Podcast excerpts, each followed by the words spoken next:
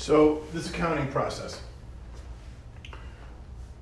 Consistently in your life and in your business, you need to figure out things to be accountable for, right? Whatever your it is, your purpose, your driver, in your business, your life, the processes, the details, whatever they are, they're going to align in your accounting process somewhere. Now, we went through the analyzing, right? You put your eyes on what's going on. You certainly can't just watch it. There's the recording part of the accounting process. We classify it. We got to the summarizing where you start to compile all your data. You figure out the cost, you figure out the impact. And then we talked earlier about how the reporting and the interpreting side gets a little tricky because we have these natural biases, right? Um, that prevent us from being objective. Now, before uh, we went on break, we talked a little bit about how those biases and how things can be tricky inside your personal life. Inside your business, it's also tricky because how you report your data is directly linked to how honest you're going to be with yourself. So if you're going to report the data and the analysis about your life, it's only as good as your honesty. It's only as good as your candor. It's only as good as your self actualization. And that's a big two word phrase for learning about yourself. You have to know your strengths and weaknesses. I mean, you learn them throughout life, but the sooner you can identify them, the more successful you're going to be. So if you have an accounting process that's going to put all this data together, but you're not going to really look at what the problems are, or maybe they're not problems, maybe they're deficiencies, maybe they're weaknesses, but if you're not going to really look at them, then how you report it is going to be blurry. Right? If you're not going to try to report your data, if you're not going to use the analytics or tell on it honestly, then there's no point in doing that, anyways. You're just wasting time gathering data, summarizing data, analyzing data, looking at processes. And ultimately, all you're doing is wasting time. And there's nothing more valuable in your business than that. So there's analyzing, recording, classifying, summarizing, reporting, and then interpreting. And the interpret, interpretation of the data can change drastically just by the people who you're asking to interpret it.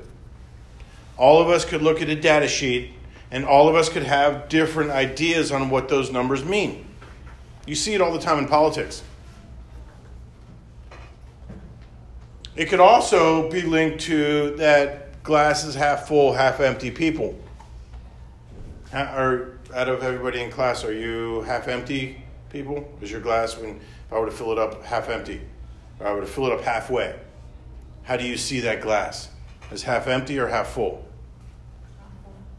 I know it's a tricky question, and when I'm asking you like that, you want to say half full, but if in your head your initial reaction was as half empty, um, doesn't mean it's anything negative. It's just how you see it. Your brain could think, oh, it's half empty, I need to fill it. Or your brain could see it's half empty and mope about it. And that's when you get into the honesty, right? Because if you're going to look at it half empty, maybe it is really half empty.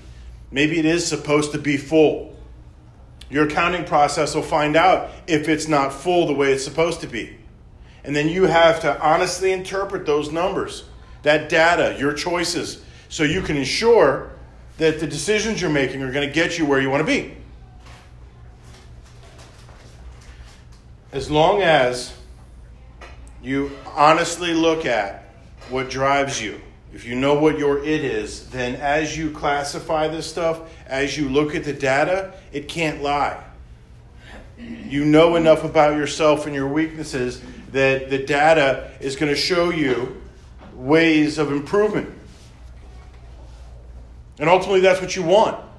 You want things in your life that are going to create improvements even if it's efficiency, even if you just want an easier life, then you want to add things to it that are going to enhance that. There's no way to know whether or not you're doing that if you haven't accounted for the process. if you don't have an accounting process. If you're not good at managing the details, you need to know that. If you're not good at managing the numbers and the paperwork, you need to know that. Because instead of wasting hours and money on wasted time because you can't find your stuff, you could easily go into something like QuickBooks that's going to balance out that deficiency in your business. But if you're not honest on how you report your weaknesses, if you're not going to interpret the data truthfully, if you're going to look at things like, let's say, uh, take the country's um, unemployment rate. Depending on which stance you are for our president, you look at that unemployment rate and say it's good or bad.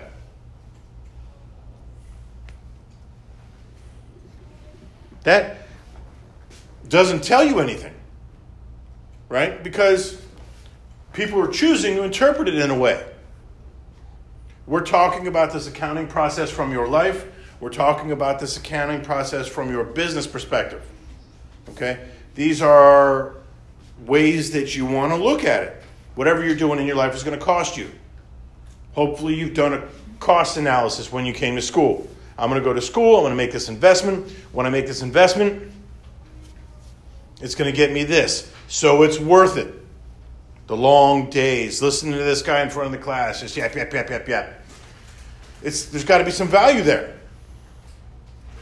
Because if it's not going to help, then you shouldn't be doing it.